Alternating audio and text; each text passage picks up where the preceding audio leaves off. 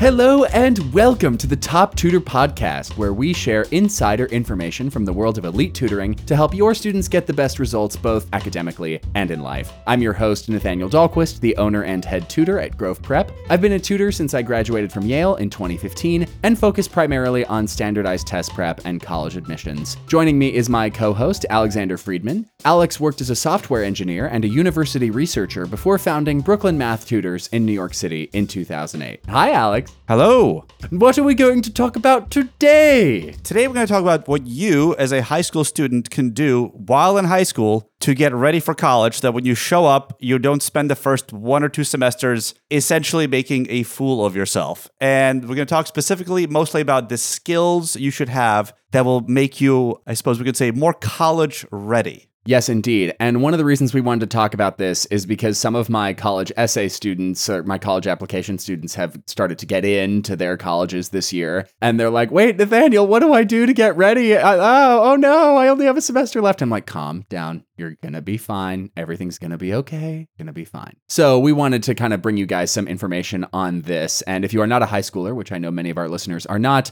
hopefully you can use these types of things to help high schoolers that may be your children or perhaps that you know. So amazing. We're going to kind of go subject by subject here because Alex and I have a lot of opinions on many different subjects, as you can tell. Uh, I'm going to have Alex start here. I'm going to ask him, so Alex, what are some good high school hacks for writing, getting better at writing? Actually, I'm the wrong person to ask. I'm a terrible writer. I spent all of my high school and most of my college life having no idea how to write. I didn't learn to write till I was in my like late twenties. So let's ask you instead, what should people do to get good at writing? Great. I volunteer. One of the things that I always recommend that my students throughout high school get very, very adept at is the standard five paragraph essay. Now, here's the thing. That five paragraph essay is not going to be super useful in college because if five to ten page paper is not five paragraphs. It's far more. However, that format is really useful for organizing thoughts and being like, this is my point. Here's my support. This is my conclusion. And that format you will use in college. So like, I really, really recommend that students get quite good at that and then be ready to break it in college because they will have to write much longer papers than that. So that's a really good first one. Another one is to proofread your friends' essays. Get very, very good at looking at other people's writing and saying, hey, not just grammar, hey, you needed a comma here or you misspelled this word or whatever, but also the way that your friends are articulating their ideas, because being exposed to people thinking about the same subject as you, but in slightly different ways can help you like see some different trains of thought or give you insights that you may not have thought of before. So that's always a big recommendation of mine as well. Um, I have to say that I've read some college students' papers and it's very clear when people haven't mastered this, like they'll write essays that have no thesis and no support, and they're just kind of like babbling on and on with like less coherence than perhaps like an impromptu conversation like this one. And these are these are folks who have went to like fancy high schools and are in good colleges. So don't think that just because you got accepted, you know how to write. You, you may have missed it, even if you have a great college essay. Writing persuasive essays is hard, and you and you should learn how to do it. Absolutely true. And also, what my high schoolers hate to discover is that in college, the papers are more of their long-term projects more than they are just like do a forty-five minute timed write in class. So one of the things you have to get really good at is this phase or th- these phases of like, first you research, then you think of a topic or an idea, or you can switch those, whichever, but like research, figuring out what you actually want to write about, collecting quotes and sources and books from things that are going to help you, then structuring your idea. idea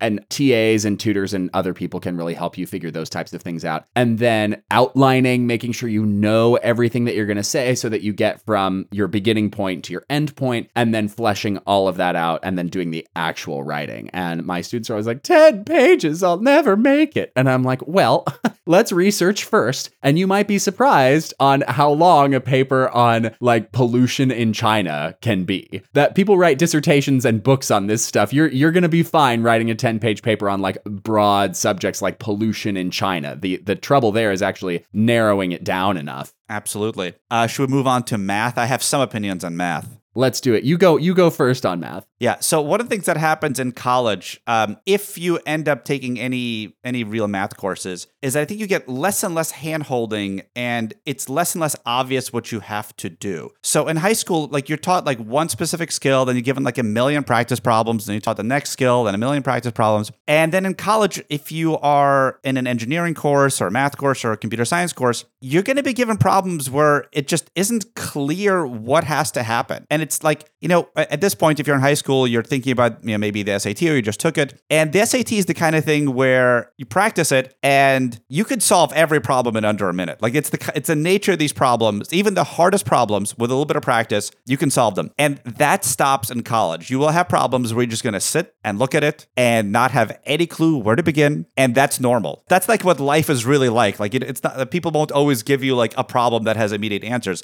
And so you will have to develop a sort of grit and patience, just like your mentioning with writing, to sit there and think and try stuff that will fail and then try other stuff. Question is, how do you develop that in high school? Like one thing I've seen people do is like, if you're in a math team, those people have no problems with college level math. Do you have any suggestions? Oh man, honestly, while you were talking about that, I was like, oh man, that's why I struggled so much in Yale math classes. Like I was top of my class in math at high school and got fives on my A P, both of my A P calculus exams. And the second I took a math class at Yale, I was like, when did I get so stupid? Stupid. Like, when did this happen? I just, I must have lost it overnight or something. But it's because it was a totally different style. It wasn't, here's the thing you need to know. Here are one hundred practice problems. Here's the test. It's much more about thinking through those things. So my hacks or suggestions for that, one, one of them is learning how to collaborate without cheating. So this is really important. And it's kind of hard to do on math. But the good news is that in high school, there's usually one correct answer. And so if you don't know, usually everybody's going for the same answer. Answer, and like you will be able to arrive there and maybe check it uh, somehow, either with the back of the book or talking to your teacher, whatever. But learning how to collaborate on problems like that will help you figure out how to do them in college, because you're gonna you you might have to, you might need many brains, especially when you're starting out, to like figure out how to do some of these really tough problem sets. One other idea for people who really want to get ahead is start offering free tutoring to your classmates. Like if you think you understand something,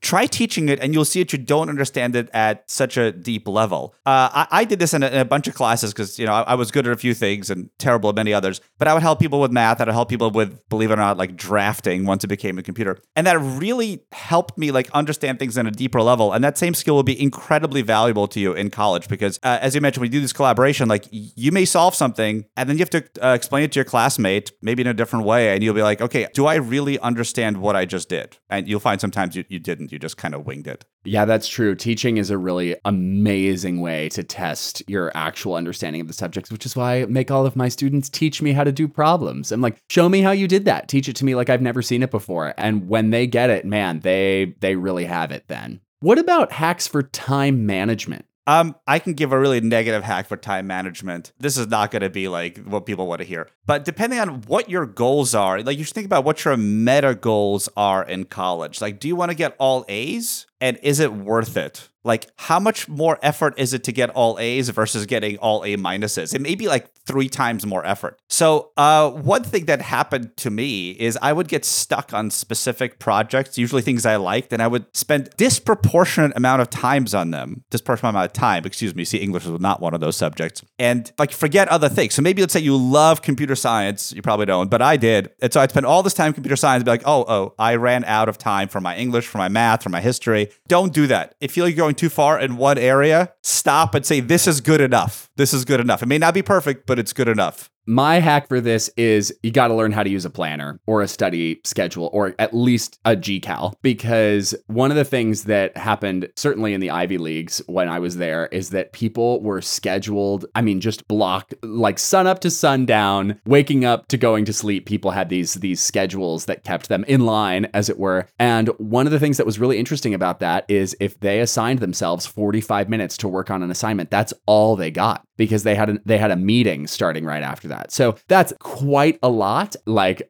we could have a whole other podcast about the unhealthy manifestations of that, because there certainly were some. Uh, overscheduling is not good for you. But learning to set a study schedule in high school is really important. Like, when I have my test prep students, one of the things that I have them do is I'm like, look, I know this is additional homework. I know that you're working really hard at this really tough school to like do well, but you have to do this homework to get better. I can teach you once a week, that's fine. But when is your study time for this? It, you know it's going to take you this long. It gets really easy when we're just running practice sections. And I'm like, well, the A C T math section is sixty minutes. So you're going to need sixty-two minutes, one minute or two minutes to grab your calculator, and then sixty minutes to just do it. And that's actually a really valuable skill. A lot of people are not super great at that. And it really helps in college to make sure that you're getting everything done that you need to get done. I was actually going to say, what if you're just not a structured, organized person? Like, what if you're a little sloppy by, by nature? What if you don't like having a schedule? What do you do then? Oh man, that's really tough, because like my entire life is based on discipline.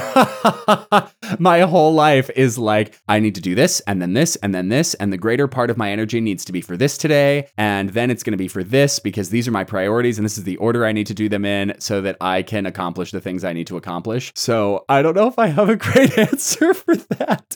I try so hard to like teach good study habits and like good time management to my students. And to me, good time management means like having a calendar and not missing your appointments and doing what you say you're going to do when you say you're going to do it and keeping your word. So I don't know. Do you have tips for people who, especially parents with kids who just like never seem to show up on time or like are annoying or miss their carpools? I, I think one of the things that helps people like that, because I, I'm a person like that. You know, people think, oh, hey, you have a business, you must be really organized. Like, that is completely false. I, I am not particularly organized. I do keep my word. And I think that that's different from being an organized, structured person. And I, I actually very much envy people who can set a schedule and then follow it. Um, but the tips for parents would be to make sure that they are motivated to do whatever it is that you think they should be doing. Because if the motivation is yours, but not theirs, it's very hard. Like, some people are like, all right, I've I've been given this task, I know how to do it, and I'm going to organize myself and I'm going to do it. And other people are like, I don't know why I'm doing this. I don't want to do this. So I'm not going to do it. And I'm going to find every excuse and like means to like wiggle my way out of it. And that that's, I think, just natural human behavior. Like, if we don't want to do something, we want to conserve our energy. So in terms of preparing for college, if you're not organized, here's one thing I, I would recommend. Let's give me another negative. At least have the willpower to cut out distractions. So if you procrastinate, that's fine. But one of the things you will find yourself doing when you procrastinate is you're going to do something else. Like, I used to play video games, or like you're going to go hang out with your friends, or, or, or whatever it is you want to do. So fine. Let's say you have a natural uh, proclivity to like put things off. No problem. Put it off. But don't do anything else. Like, you're going to find that if you sit there in the room and you don't have like, like throw away your phone, give it to your your roommate or your teacher or someone who cares about you, delete your Fortnite sign up, whatever you have to do, remove all negative options from yourself so that if you're not going to do your work, you don't have anything else to fall back on. You don't have anywhere else to escape to. Aside from that, I, I truly don't know, because I think it's hard to become a very organized person if you start out as a very disorganized person. Yeah, it is hard. Also, I challenge you to make a podcast with me about the relative merits of procrastination or lack thereof. Huh. Okay. Add it to our list. Yeah, we're going to do it sometime. What are some other things that you have hacks for from going from high school to college? Well, I guess next one we're going to discuss is arguing. And this is, arguing used to be one of my favorite things to do in high school, because I was brought up in an argumentative Jewish family where like people would just like get in each other's face. And if you're in a high school, unless you happen to go to some kind of specialized high school where you are around lots of different people, you're probably at a high school where most people are kind of in the same social circle as you. Like, maybe they all live in the same area. Uh, I'm not going to say everyone's the same, but when you go to college, you're going to meet people that are so radically different from everyone you know and from you and from your friends, and you're gonna have disagreements with them. And if you're like me, you're gonna be tempted to get like really like in their face, like, no, you're wrong about this. And like, the earlier you start realizing that that doesn't work and that you have to learn how to debate with people and talk to them and understand them and have empathy for them, even if you disagree, the happier you're gonna be, the more friends you're gonna have, the more popular you will be if you're concerned about that kind of thing. And most importantly, the fewer people will dislike you.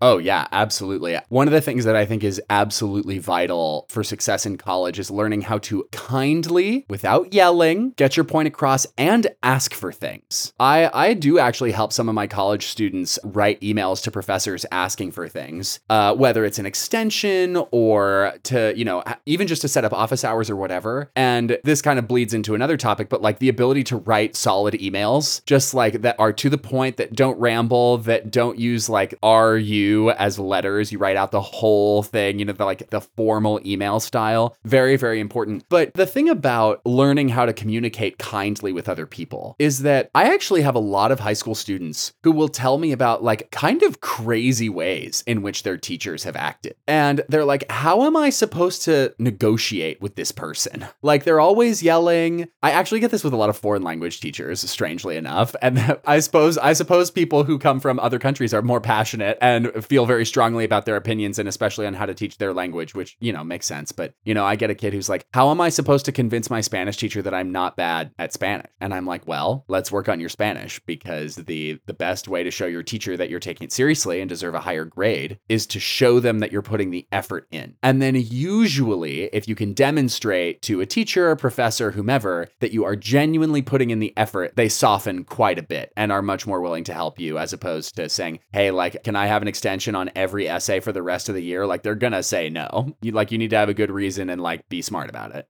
You know, it's interesting. When I look back at my uh, high school, it was the same pattern. Like, you always have the notorious, like, usually Italian or Spanish teacher that was quite vocal. And I don't think it's so much that those people are necessarily more passionate. It's just that it, people have different social norms. So if you're from a certain part of America, people will be very polite and I wouldn't say timid so much as, like, reserved. And if you're from New York City, certain parts, people are like, yeah, what the hell are you talking about, man? Uh, you know, and people joke, but that's really how it is. You know, you, I grew up in Brooklyn and people get in your face. You, you You, you know, they cut you off in, in the line, they, they'll yell at you, they're your stranger, and you will encounter that when you go to college, because people will just be very, very different. So what do you do in high school to prepare for that? That's a really good question. So I actually have an example of this from a student that I really enjoy, that I help with all kinds of subjects. But he once said, my math teacher is so boring. I literally cannot stand like the way that he teaches. And I was like, okay, well, let's practice some empathy with this. First of all, the next time that you walk into the room and maybe everybody is already seated, or maybe you went to the bathroom and are coming back, just check the eye glaze level of the students in that room. Just like survey the room. And let me tell you something. That is what that teacher is looking at all day. I believe classroom teachers should be sainted, knighted, and then had a zero, have a zero added to their paychecks, because they deserve it. I leave classroom teaching to better people than myself. I, I think it's amazing what they do. But I was like, what, where is that teacher coming from? And the next time you hear a kid ask a question three times in a row, like sometimes people really don't get it. But like, do you see how that could be frustrating for the teacher? And the kid goes, yeah. My student goes, yeah. And so I said, so if you're bored in class, then what I want you to do is I want you to understand where that teacher is coming from. I want you to get very specific about what exactly do you want? Like, okay, you don't want to be bored. Okay, great. What does that look like? How will you become unbored? Will you, do you need harder problems? Do you need to be put in a different class? Like, what's the situation? Like, think about that, decide what you want, and then ask for it. And my student went to his math teacher. He needed harder problems, basically. He was like, yeah, like this is really basic stuff. Like I already did it. And the teacher was like, oh my gosh, absolutely. And opened his desk and poof, there was like a, a worksheet that was full of like much higher level problems. And he said, bless this teacher. He's like, if you're really zoned out during the lecture and you or during the class and you like really can't stand listening to this, fill this out, work on it. I'll know you're working on it, so it's okay. And then if you have questions, like bring it up to me later. And then that student wound up developing a really great relationship with this math teacher, because he was honest about how he was feeling, but he was nice about it. He wasn't, he, he didn't just like say bad things about this teacher in the hallway. He wasn't like, oh, I'm so bored and so-and-so's class. No, he like went to solve the problem. So I guess self-advocation and like advocating for what you need is something that you can do even if you're sixteen or fifteen years old. It is possible. It's just kind of tough sometimes, and you, you kind of have to learn how to do it. It's a skill. I wish someone had told me this when I was fifteen or sixteen. I was in the same situation. I had a teacher I was pretty bored by, and I did not have the notion that you can go talk to them about this. So I just ended up playing chess, and I think it took the teacher about two months till he realized that I spent the entire time playing chess with the kid behind me. I thought he was okay with it, but he got really mad. And looking back at it, I, I completely understand why. So here's a couple of other things you could do if you want to like get used to dealing with other people, even if you're not into it, or maybe especially if you're not into it. Like check out the debate club. I'm sure your school has one. If you hate the idea, I, I certainly, I didn't think to join one. If you hate the idea, then go do it. Maybe go like find clubs that are completely different from who you are. So if you're like in the, I don't know, the Young Socialist League, like go check out the... the Democrats. go go check out the Democrats. Go check out the Republicans. Like go go... to a place where th- there will be students in your school, probably perhaps not very vocal, who have different views to you and different backgrounds, and find a way to spend time with them without like pissing them off. Like find a way to empathize, find a way to understand their position. You don't have to agree with anything they say, but this is one of the things that, uh, again, I didn't realize was was an option, and it would have served me very well had I done that much earlier. And I think it's it's very available to people. Oh yeah, and those types of conversational and conflict management skills are so so vital, not maybe even past college. I mean, conflict management stuff is vital no matter what stage of life you're at, but man, especially past college in the workplace, like being able to listen and learn how to defuse like high emotion situations and like getting, being able to figure that kind of thing out, or at least have some tools to work on it. Oh, really helpful. That's super great. There is, there is one little tidbit that I always uh, tell my students before they head off to college, which is ad hominem arguments are to be avoided at all costs. That's when you attack the other person. You're like, well, you're wrong because you're ugly, because you can only win if the other party attacks your person. So if you ever like run out of logic and you're like, well, you're just really tall, so you're wrong, then like you, you lose. And so one of the things that I really steer people away from is you must always focus on the, the task at hand, the discussion topic at hand, and don't, don't veer from it unless it's going to come back to another point, and don't attack the other person, whatever you do. Do not, do not be rude. Don't say mean things, because anybody who's watching will be like, oh, he said that that other guy was ugly. So that, that doesn't work. Lose. That's it. Yep. We have a couple of overall academic little hacks here too. So uh, the, I'm going to start this one with a story, which is my freshman year at Yale, I was in Rent, actually. I was in this musical production of Rent, and I was working, working, working, and I was having such a hard time balancing being in this huge musical with all of my schoolwork. And I still remember going up to the director, yikes, and I said, I just wanted to let you know that I'm really struggling because I'm really trying to stay ahead of my schoolwork, but I can't get all this reading done. Like, I don't know how to accomplish, how to finish all of the homework. Even without the musical, I don't know how I would do that. And he looked me dead in the eyes and he said, then you're going to have to choose what you're not going to do. And I clutched my pearls all the way home. I was so devastated by that. I was just like, how?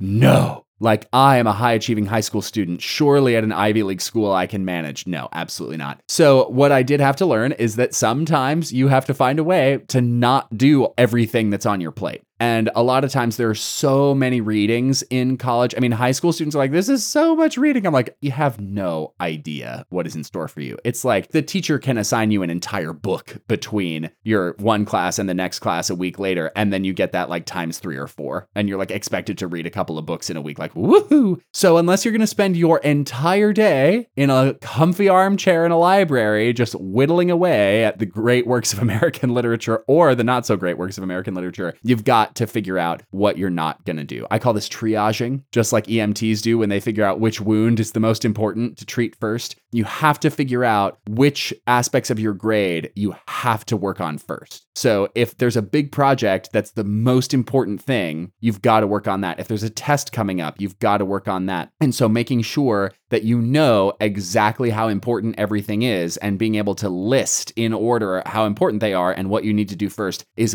vital, because in college, there's so much work. You're going to have to learn how to do this in order to get, not even get everything done, just like, you know, pass your classes. this is like a general life lesson too. Like at some point you get past the place where you can get everything done well. And they have to be like, well, this isn't going to happen. This isn't going to happen. This is only going to be so-so, but my top priority is this, this, this. And, um, you know, in college, you, you will, as far as I understand, choose a major. And so maybe if you have some class that's not very related, like, you know, I'm just not going to put as much effort on this reading assignment as I am on this math or physics assignment because I'm going to be an engineer and, and, I have to know this stuff and I don't quite have to know this other stuff. That's right. Absolutely true. I mean, that's a hard skill to learn. It's a tough pill to swallow, especially for high achieving kids who really genuinely want the Hermione Granger time turner so that they can get all their work done and go to every single class and be one hundred percent all the time. But unfortunately, that is not the reality if you want to do anything else with your life, like, you know, have lunch with friends sometimes. Which brings us, I guess, to our next topic and also makes me wonder, all right, so she had the time turner, but did she sleep?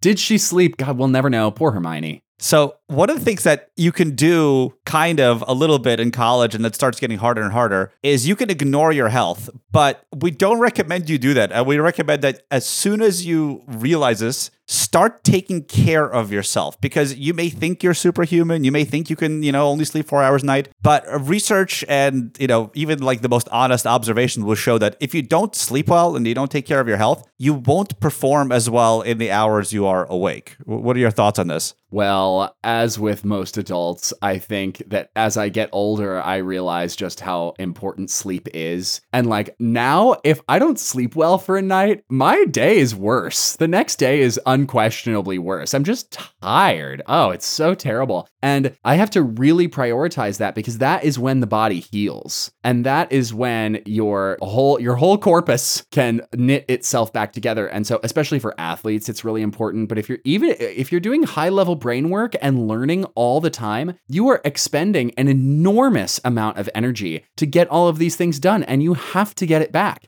And my college students, man, I mean, I suppose that I like went on benders and was out all night sometimes, but not very often because I couldn't stand it, to be honest. Like it just made me feel sick and it was not pleasant for me. But of course, I mean, everybody does that in college. But at the same time, it's like when I had tests coming up, my friends and I would all make sure that we were not going too crazy, that we had enough sleep, that we had enough like quiet time. And this is another thing. Gosh, did I learn this as an adult, which is that active rest or just like being awake, but resting is also important. You can't just rest when you're asleep. Like there have to be times during the day when you're like chilling out a little bit, because if you're like on fire from eight a.m. until like eight or nine p.m., that is a swift route to burnout. And I've done it and it's unpleasant and I do not wish to do it again. And it's a hard skill to learn. It's and it's it takes a lot of discipline, but man, that sleep's so important. Finding some exercise that you don't hate. Some people love exercise, some people don't, but finding some kind of activity to get your body moving that you don't hate, so important. And the bane of all college kids' existence, like trying to eat well, you know, also so important, but very difficult. And so one of the things I will notice is this is funny. My friends who were vegan in college, almost Almost all of them had like much higher energy levels than other people. And I don't think that was necessarily because of their diet. I think it was because they were just conscious of what they were eating. They were, they weren't just like slamming quarter pounders all the time, you know? And whether, I mean, obviously that is its whole other thing and people have their lifestyle choices that whatever suits them is great. But as far, they were very conscious of what they were doing to themselves and like had a, a more, like a deeper relationship with food than I think many other folks, including myself, had at that time. So they were like, doing great. And I was like, why do I feel so heavy and sick? And it was because I'd, you know, just put back a pint of ice cream or two, probably two. Oh, that's interesting. See, I didn't think too much about diet at that age. And I think, you know, when, you, when you're in high school or college age, you can kind of get away with a bad diet more so than at least later on. But what I see so many people doing is the lack of sleep. And I'm reading this book. It's called Why We Sleep by this like amazing sleep researcher. I, think I forget his name. I don't, want, I don't want to get it wrong. But he says that one of the things that happens, especially in, in the later stages of sleep, R E M sleep, is that's where a lot of like creativity and learning happens. And so if you end up sleeping for like four or five hours because you think you're fine. Like, you know, you don't you don't notice it, and it's easy to think I'm fine. But I've seen people who do that a lot, and you can tell like they can't learn as well. So they end up spending more time trying to learn things, and it just doesn't work. So if you're in high school and you're like pulling all night or even close to it, start getting in the habit. Like I, I realized at some points, like, you know, I can study an extra three hours, but I'm actually going to do worse on tomorrow's test than if I just go to sleep and feel okay. It's better to get into that habit early, because in college, you no longer have your parents there being like, hey, buddy, what are you doing? It's like four in the morning, right? You can just do whatever you want. So build good habits early, and and don't think that you're fine, because I guarantee that you're not. Like sleep is probably most important. Get some exercise. I, I was pretty active, so that, that was never something I thought about. I was just like, well, I'm going to have energy. I'm going to go play this and this and that. But if you're not active, absolutely find anything you enjoy. It doesn't matter what it is. It's all so much better than nothing. Like um, unless you're a gym bro and you're like, oh, what's what's the most effective thing? Anything is fine. Then, of course, like don't eat garbage food. Yeah, that's true. I was forced to develop a sleep schedule my senior year of high school, because the only time that the school could get us all in the room for A P Calculus B C was at six thirty-five in the morning. And so every single day, except Wednesdays, we had Wednesdays off from this class, Monday, Tuesday, Thursday, Friday, every single day of my senior year of high school, I was at school with my butt in my seat at six thirty-five a.m. And to get there, I had to wake up at five forty and try Trust me, that was down to the minute. I that was that was me strolling in just in time, because I did walk to school. But I forced myself. It was lights out at ten p.m. And that was bare. I mean, that was still, you know, seven hours and forty minutes of sleep, if you include all of that time, which it probably wasn't, is still not a lot. Maybe I was okay. Honestly, I don't remember. I was so bleary. But I definitely was like, you know what? After ten p.m., the book's got to close, because I spent a lot of time studying in high school. In the late hours, my parents were like, go to bed. I'm like, I'm reading for tomorrow. But it's really important, because it's a huge part of health, and people with really great sleep habits, I, I think, are healthier and happier in the long run. Uh, and they live longer. Yeah, absolutely. Uh, there are a couple of other quick things that I wanted to mention here. We actually got this question from TikTok. O M G, the TikTok is happening. I had many, many students respond to one of my videos about A P exams, being like, how many A P exams should I take for college? And I just want to address that really quickly, because that's a hack itself too. My answer is as many as you feel comfortable with, because this is the hack. Showing colleges that you can do the work is great, but the person who needs to find out how the workload works is you. So challenging yourself with college level courses, and it doesn't have to be a gabillion, it doesn't have to be all day, but at least a couple is a really good way to see how you're going to do in college. So I think that's really important, to just take what's available to you and make sure that you found a balance that's really good for you, because a lot of my high schoolers are like, should I take all of them? I'm like, no, stop, go away. Like, don't run away from those, because I, I want them to take as many as they can, but the kids who are going to take them all, the Hermione Grangers of the world, don't usually ask me, and they just do it. There are a couple of other ones. They might seem silly, but they're super important. One of them is that I do believe that all high schoolers should go into college with a full knowledge of safe sex practices. I think that's really important, because that is a way, that's speaking of health, that's really, really important. And my biggest one, passed down from my cousins to me, they went to college before me, is also remember, don't drink the punch. Very important. Don't do that. Very important. Please don't do that. I'll, I'll add one thing to the safe sex practices. There's like the physical aspect of it, but I think one aspect of safe sex that people should think about more is not just how you do it, but who. And so like do your best to avoid crazy people. In all aspects of life, for sure. But especially that one. And that might seem far afield from just academics, but I think it's really important for the holistic person going into college, because that's part of education too. And it's part of being a human being. And it's certainly part of college for most people. So, and you got, you got to learn what's right for you and what's not, and then learn what your values are and what are not your values, and then stand by them, whatever they are. It's really important to get to know yourself in that way for all of these things, whether it's academics or relationships or how you interact with people and communication. Like all of that is really important for you. you to discover how you do it best, and the, the way that works with other people as well, in a kind way that is honoring other folks as well as yourself. And that's a hard lesson to learn. It takes a lot of people a really long time. Some people never learn it. So I hope that, that people can figure that out. Well, everyone, thank you so much for joining us. If you have any questions about what we talked about today, we'd love to hear them. There is an email address in the show notes. If there's anything else you'd like for us to discuss on the podcast, please send those ideas to us as well, as we want to provide information that you'll find useful. That that is, after all, the whole point. Thank you so much, and we'll see you next time.